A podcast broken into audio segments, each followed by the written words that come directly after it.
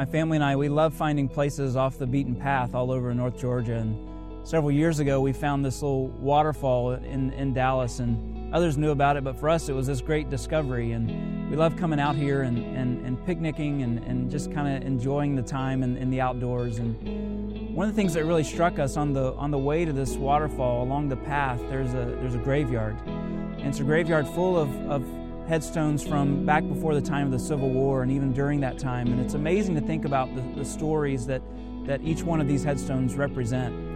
We couldn't help but be struck by some of them that uh, are the graves of children. In fact, there are more than half a dozen infant graves in this graveyard, and some of them are even marked with children who were born and died on the same day. What do you say to someone who's lost a child? What do you say to anyone going through their most difficult times? There's a, a lie that we love saying to each other during these moments. And in fact, it's, it's a very comforting thought in some ways. It sounds like a Bible verse, but it's not the truth that God really wants us to know during these difficult times. We want to discover what God's truth really is today. You know, I've presided over funerals where the casket was just a little bit bigger than a bassinet. I've watched as a grandparent of mine who served the Lord faithfully for over four decades got to the end of his life and forgot most of those four decades as he dealt with dementia. I've been in a room with my best friend's wife and helped her pick out a casket for him, the one that we felt like he would have chosen, only for a few days later to be moving that casket out of this room with myself on one end and Pastor Brian on the other as we moved it on towards its final resting place. Listen, there's nothing wrong with being in those moments and wanting to, to try to figure out the perfect thing to say. There's nothing wrong with being in those moments and, and trying to understand God in those times and, and trying to come up with maybe the, the perfect phrase. And so occasionally we think we have one. And, and maybe you've said this phrase. I'm, I'm sure that I've said it. Maybe it's been said to you in a moment of great trial or great pain or in the middle of overwhelming circumstances. Someone has come up to you and, and they've put their hand on your shoulder and they've looked at you and they've said, Listen, God will not give you more than you can handle. I mean, it, it's very poetic.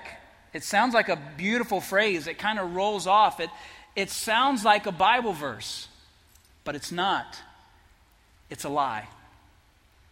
I don't know when, perhaps it was the first time you heard that or who said it to you first. I, I don't know who told you that.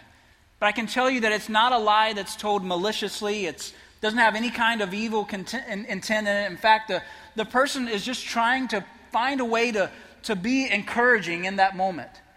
And one of the ways that we can tell that it's a lie is, is by a couple of reactions that it has in, inside of us when someone says that to us. I mean, if someone walks up to you in the middle of overwhelming circumstances, the most trying times, they put their hand on, on your shoulder and they say, Listen, God will not give you more than you can handle.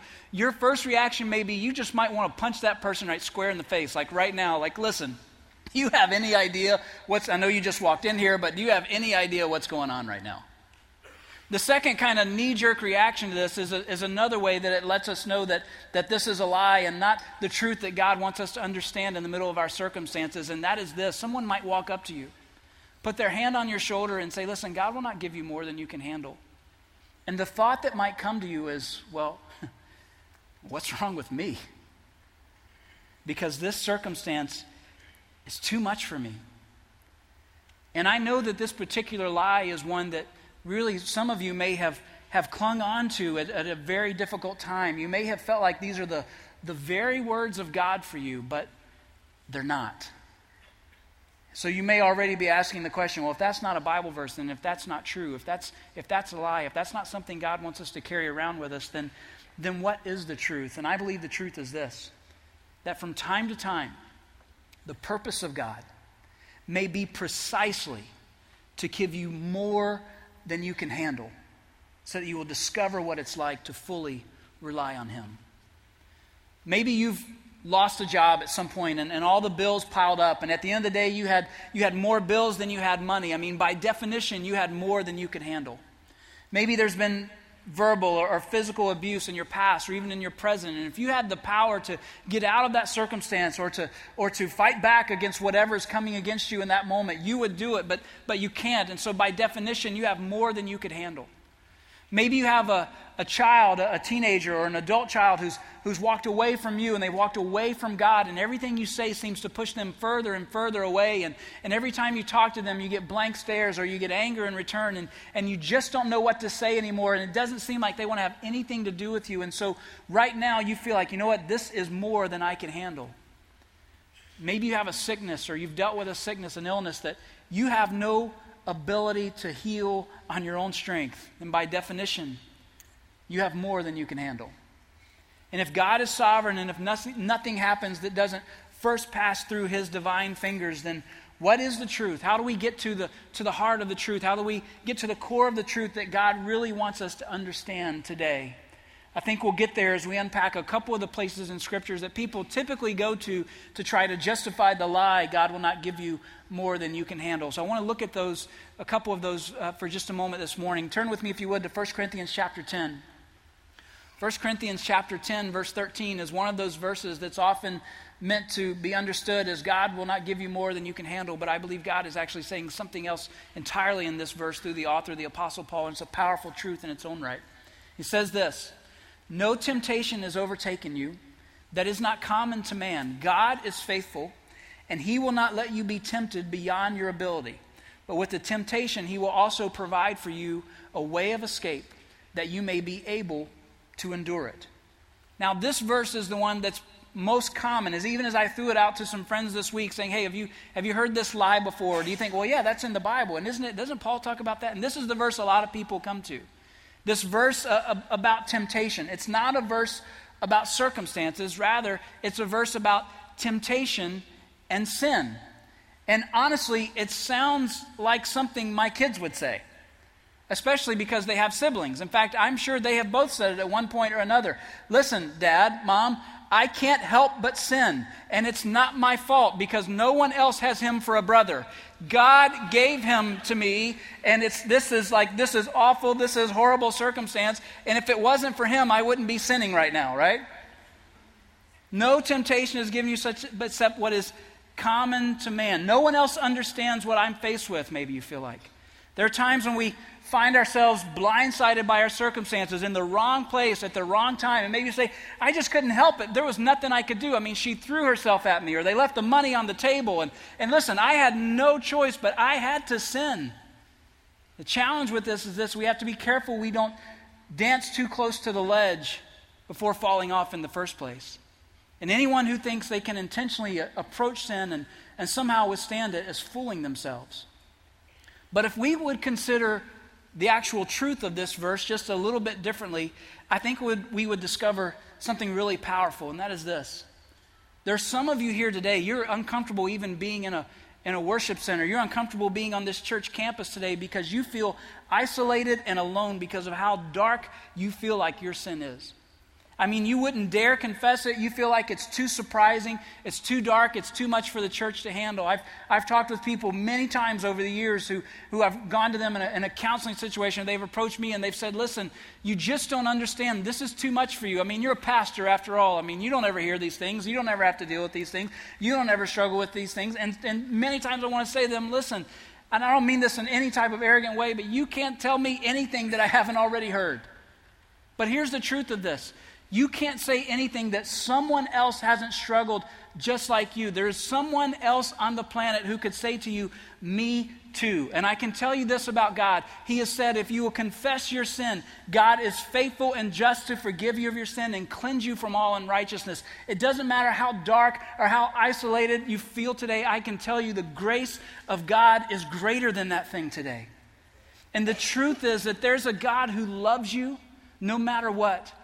And his purpose may be to have your sin revealed so that you can learn that he will forgive it. Your sin may have overwhelmed you to the point that it is more than you can handle. But I'll tell you this it's not more than God can handle, and it's not greater than his grace. There's another verse that people like to point to with this phrase God will not give you more than you can handle, and it's found in Romans chapter 8.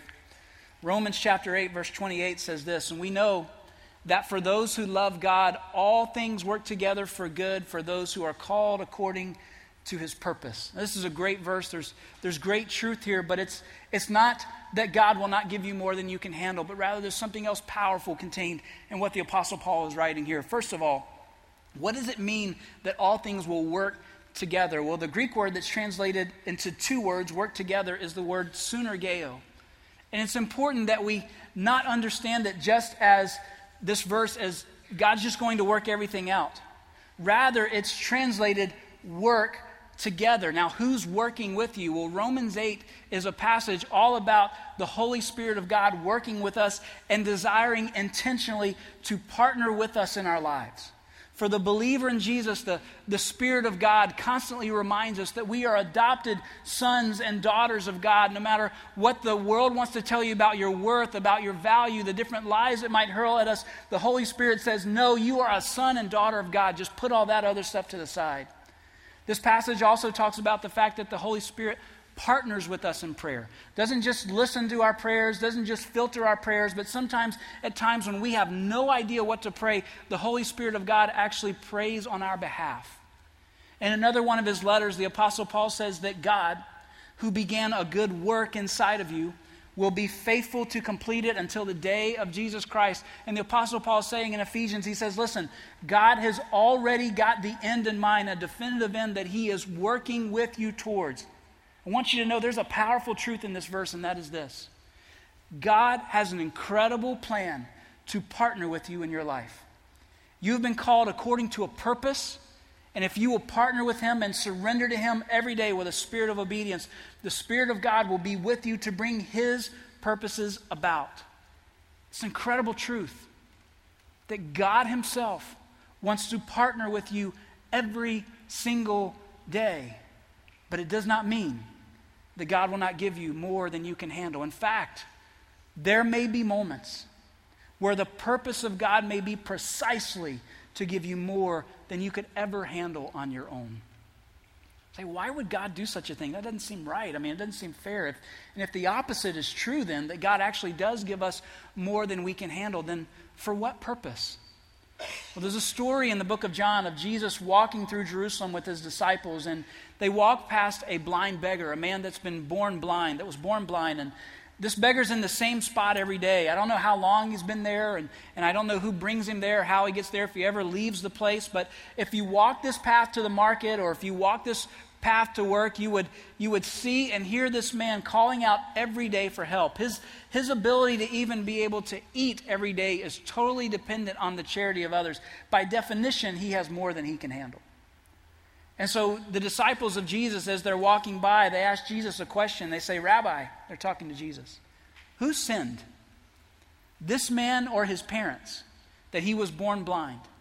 And Jesus answered, It was not that this man sinned or his parents but that the works of God might be displayed in him.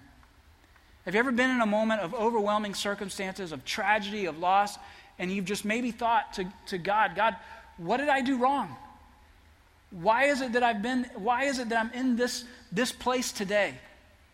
You may have looked at someone else in their circumstances and you may have thought, man, what did they do wrong? Wow, they must be, there must be some awful rotten sin there for everything that they're dealing with. I mean, seriously. God is kind of evening that out. Because forever, whenever something's going wrong, we have this idea that there must be someone at fault. I mean, the disciples asked, Who sinned? Have you ever thought this? I bet my parents did it. I bet they did. Somewhere, I know they didn't tell me everything. I know they tried to paint a picture that all they did was, a, was be obedient children, but I know somewhere there was sin, and that's why I'm stuck in the mess I'm in today. Maybe, maybe you've thought, I bet my teenager did it. I'm sure they did. In fact, there's a better than average chance that my teenager sinned, and that's why God is bringing all of this circumstance onto our house today. The question is, who is at fault for this? Didn't do anything wrong. And Jesus has an incredible response to this. He bends over in the dust there and he spits and he makes a paste out of his saliva and he puts it on the man's eyes. And he says to him in verse 7 of that chapter, he says, Go, he told him, and wash in the pool of Siloam. And this word means sent. So the man went and washed and came home seeing. Now, I love where Jesus sent him. Jesus did not have to do this, by the way. He could have, the man could have called out to him and, and said to whoever, Jesus, would you, would you heal me? Not even really knowing who he is, would you, would you heal me? And he could have just looked to the side and casually gone, Yeah, sure, you're healed. And they could have just kept right on walking, and the disciples would have asked a different question. I mean, he could have he could have done countless things. He didn't even have to see the man. He knew about him. He knows about his birth. He knows about his existence. He knows about the end of his days. He could just think to himself, "Listen, I want him to see today," and that circumstance would be totally changed. But what did Jesus do? He did something different entirely. He spit and he sends him to the pool of Siloam. The place means sent, sentness. And he sends him to this pool, and I love it because this pool is fed by a natural spring, the spring of Gihon. And in the scriptures, if you're ever reading in the Bible and you read about living water or, flowing water from a natural source, that natural spring is a symbol of the Holy Spirit. It's as, if, it's as if Jesus said, Listen, I want you to go, I want you to get a dose of the Spirit of God on you, and I want you to be, and I want you to be sent out to tell my story and tell your story throughout everywhere you can possibly go. And that's exactly what begins to happen. People begin to look at him, they don't recognize him because they've never, they've never seen him like this before. They've never seen his countenance like this before. They've never seen him seeing before. And, and they say, how, how did this happen? What happened? And where's the person that healed you? And he says, I don't know, but this is incredible. I don't know everything, but I can tell you what God has done for me. And I don't know how long he had been sitting there. I don't know how long you've been sitting in your circumstances. I don't know if you feel like it was something you were born into and you're just so tired and so worn out and this feels so unfair. But I can tell you, just like this man that sat in the street in Jerusalem, that one day, it may not be here yet, but I believe that one day God wants to use your circumstances to point people to the Father, to put Him on display. And the challenge with that for us many times is that's just not enough. I mean, God, it's, I'm struggling right now, but I want to see the end of this right here, right now. I want to see the reward to this right here, right now. God, I can endure this today because I know that sometime in the future, something good is going to be in it for me on this earth. But God never promises that that would be the case.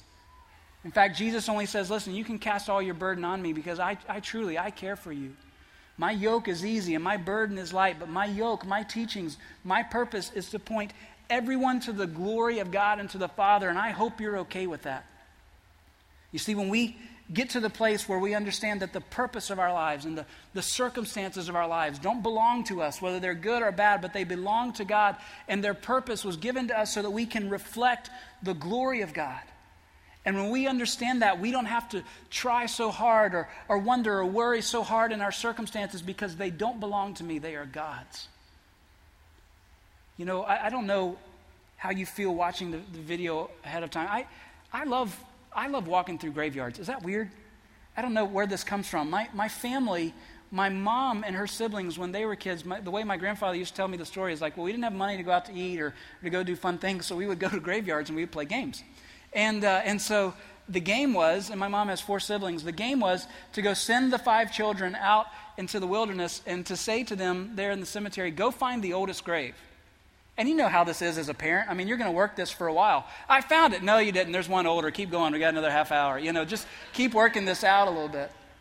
But I tell you, I've always had a fascination with this. And as we showed the, the pictures of the High Shoals waterfall here a little bit ago, my wife and I were struck by what we find there and the graves that we find there. And there's graves of people all over northwest Atlanta filled with people who I believe had more on them than they could handle. I've, I've come to research some of these. I just get, I get fascinated by some of the names and, and the dates on there and, and how the time of someone's life. And I was researching about a, a family in Paulding County uh, over the last couple weeks. And there's a man who he and his wife were married in their early 20s. And by the time they were in their mid 30s, about roughly about the age of 35, uh, they had had at one point or another 11 children.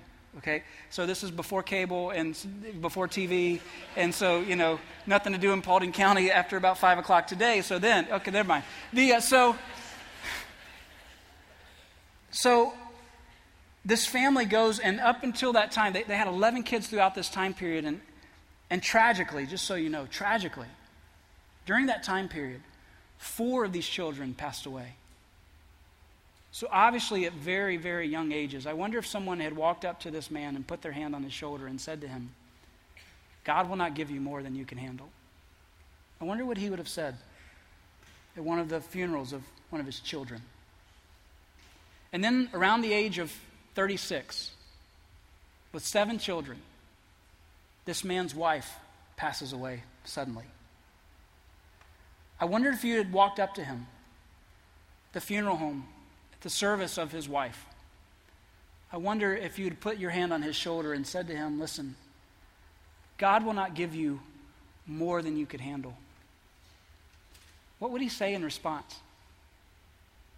And in a moment like that, and even thinking about it now, does it feel more like a lie than it does truth? I mean, who, who told us that? The scriptures are filled with people who were given more than they could handle. I think of Job. The way the story is told, you can picture Job as one of the wealthiest men of the ancient world. He was not only wealthy in his possessions, but he had seven sons and three daughters. He had a wonderful family. And if you read Job chapter 1 very carefully, you'll find a man who was constantly worried that something was going to happen to his children. And obviously, the enemy heard this, and, and the story tells, gives us a, a, picture of, of the enemy Satan going before God and, and accusing Job. And Job's a good man, and, and there's really nothing that from the outside looking in you can find fault. He's blameless. And, and Satan says, Sure, he's blameless. He's got everything he needs. So why don't you let me do this and this? And God, in his sovereignty, says, Okay, I'm going to I'm going to allow you to do this. And over the course of just what seems like a very short period of time, Job loses all of his possessions. And not only that, but all of his children die. And he's left sitting with a disease, with boils, painful, at the end of all of that, just adding insult to injury. And Job's friends, they don't walk up to him and put a hand on his shoulder and say, Listen, God will not give you more than you can handle. Job's friends walked up to him and said, What did you do? I mean, seriously. And Job says, Listen, I would really like to argue with God right now. I have some serious questions. Are you okay that this is in the Bible? Have you ever thought this? God, I have some serious questions about what you're up to right now. In fact, they're not just questions. I'm mad, and I'd like to argue with you about this. And the great thing about the book of Job is that Job gets that opportunity, and God's good at answering questions. Even before Job gets the answers, even before he gets the opportunity to argue, even before all of that, just so you know what he's thinking, even with all the questions in his mind, even not understanding everything, in Job chapter 13, verse 15, he says this Though he slay me, I will hope in him.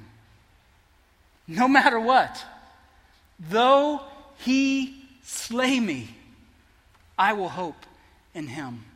Why would God take everything away from this or any other man? Why would God give us more than we could handle? Jeremiah 17 gives us a little glimpse into this. It says, Curses the strong one who depends on mere humans, who thinks he can make it on muscle alone and sets God aside as dead weight. He's like a tumbleweed on the prairie, out of touch with the good earth.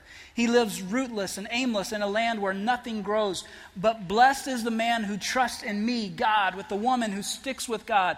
They're like trees replanted in Eden, putting down roots near the rivers, never worried through the hottest of summers, never dropping a leaf, serene and calm through droughts, bearing fresh fruit in every season. Listen, the heart is hopelessly dark and deceitful, a puzzle that no one can figure out. But I, God, search the heart and examine the mind.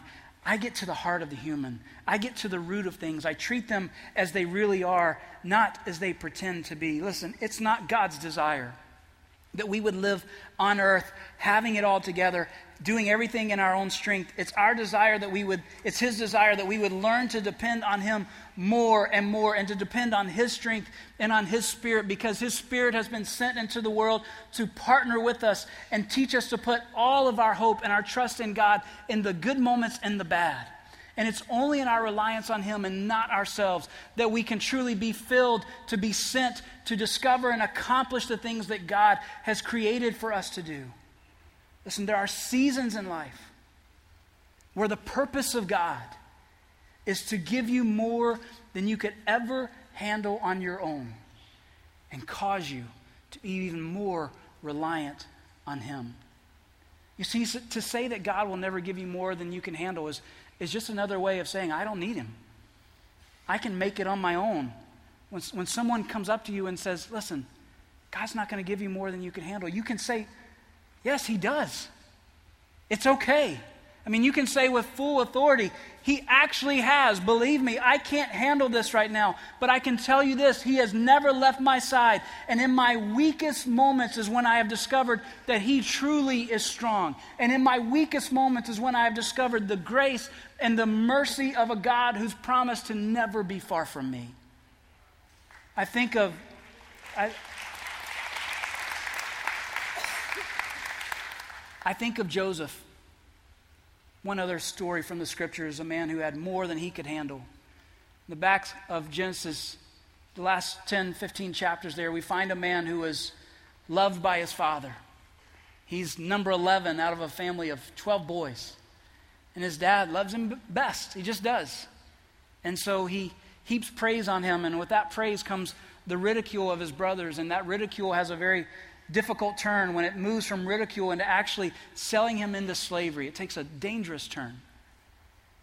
But God continues to work in Joseph's circumstance, and Joseph continues to, to rely and trust on God with a spirit of obedience. And, and he ends up working in the home of one of the most powerful men in Egypt, and everything's going well until once again he's framed for a, a crime that he didn't commit, falsely accused, and he's put in prison again. He's put in prison for a long time. Put there without ever a hope to get out. And then once again, God orchestrates circumstances to get Joseph not only out of prison, but to put him in a place where he would sit at the right hand as the number two of the Egyptian Pharaoh. No one in Egypt is more powerful than Joseph, and he's been chosen to lead during the one of the most difficult famines of the nation's history up to that point. And after a, a time, Joseph is actually reunited with his family, and he's reunited with his father who loved him so, and Joseph who loved his father, and, and then his father dies. And he's, he's he has been kind to his brothers. He's treated them with justice, and he's, been, he's set them up for success. But now that dad is gone, his brothers come to him and they say, Listen, uh, what's next? I mean, what are you going to do to us now after all that we've put you through? And Joseph answers this way in Genesis chapter 50, verse 19. He says this Do not be afraid, for I am in God's place. As for you, you meant evil against me, but God meant it for good, to bring it about that many people should be kept alive as they are today. I was at a conference in Atlanta over a month ago listening to a pastor speak, and he read this verse, and he was making a, a completely different point, but this word meant stuck out to me. Because this is another one of those truths where I, I feel like I've heard things said one way, but even on this particular day, God kind of highlighted this word meant. And He said, I want you to see and understand this differently. How many times have you ever said the phrase or had it said to you, listen, no matter what you're going through, God will use it for good? It's a comforting thought, but it's just one word off. It's not what the verse says. What was meant for evil, God meant for good. I mean, underline that word meant, highlight it, and just, just sit with it for a moment. That's what I've done over the last couple weeks thinking about this message today, just sitting with that word. Because I remember so many times in my life where I would say, I hope for everything that's within me that God is going to use this circumstance for good. But you see, to say that God is going to use something for good implies that he didn't see it coming. I mean, that's God sitting on the throne in heaven and saying, Listen, wow, would you look at that? She lost her job. Well, I had no idea that was coming, but I'm, I'm the Omega. I can move some pieces around. Oh, wow, he got cancer. I thought he was a pretty healthy guy. I really wish he didn't have to deal with that. But I'm, I'm the Omega, so I can, I can just move this around and make sure that everything ends up all right. And the lie we end up with, again, as the result of that, is God is just not as personally involved as we once thought. And listen, there's a divine mystery here in this verse that you cannot tie a neat bow on. God doesn't author sin and He gives us freedom to make all kinds of choices. And this big blue green ball called Earth that we're spinning on is full of, of devastation and disaster and pain. But there's nothing He didn't know about in advance because He's not just the Omega, He's the Alpha and the Omega. So, whatever the enemy intends and means for your evil, God means it for good.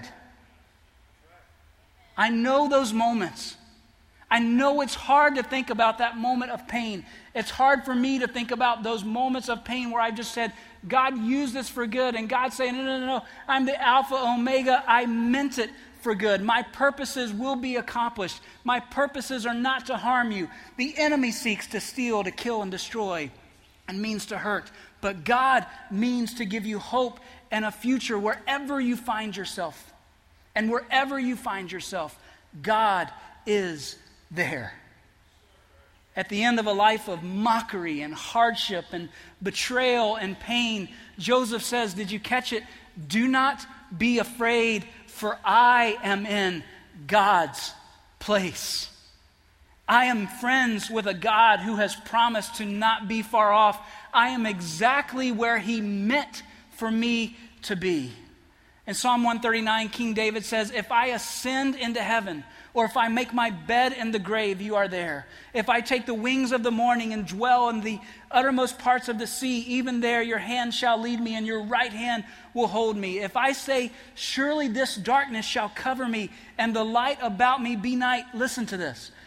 Even the darkness is not dark to you. The night is bright as the day, for darkness is as light with you. I don't care where you find yourself today. I don't know if you have something on you that you know is more than you can handle, but I can promise you it's not more than God can handle.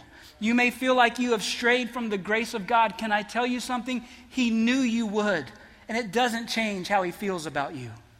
Wherever you are today, as difficult and dark as it may be, God saw it coming, and you are in His place.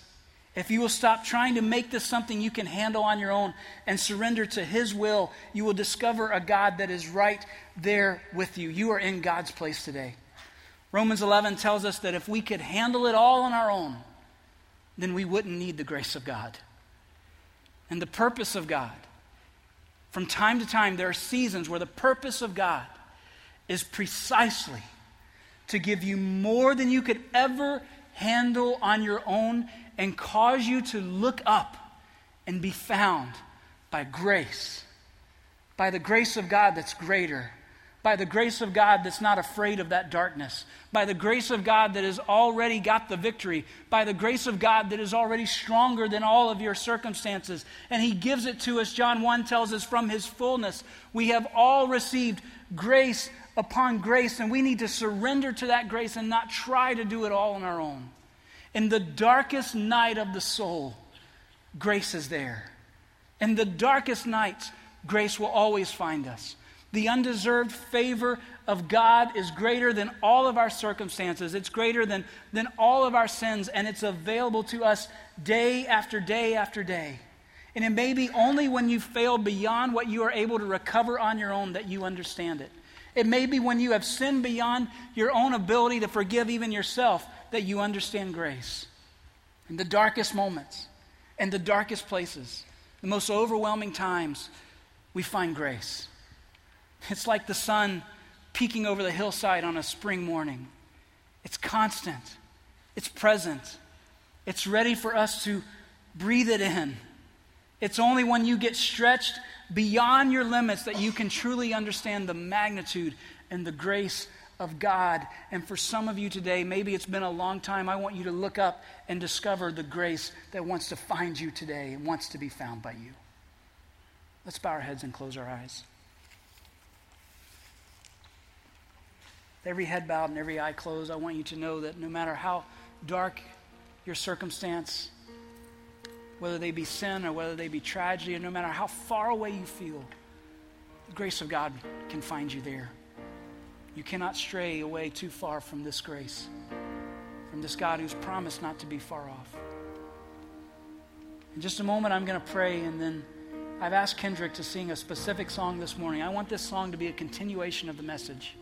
So I want you just to sit there and I want you to, to read the lyrics and I want you to breathe it in.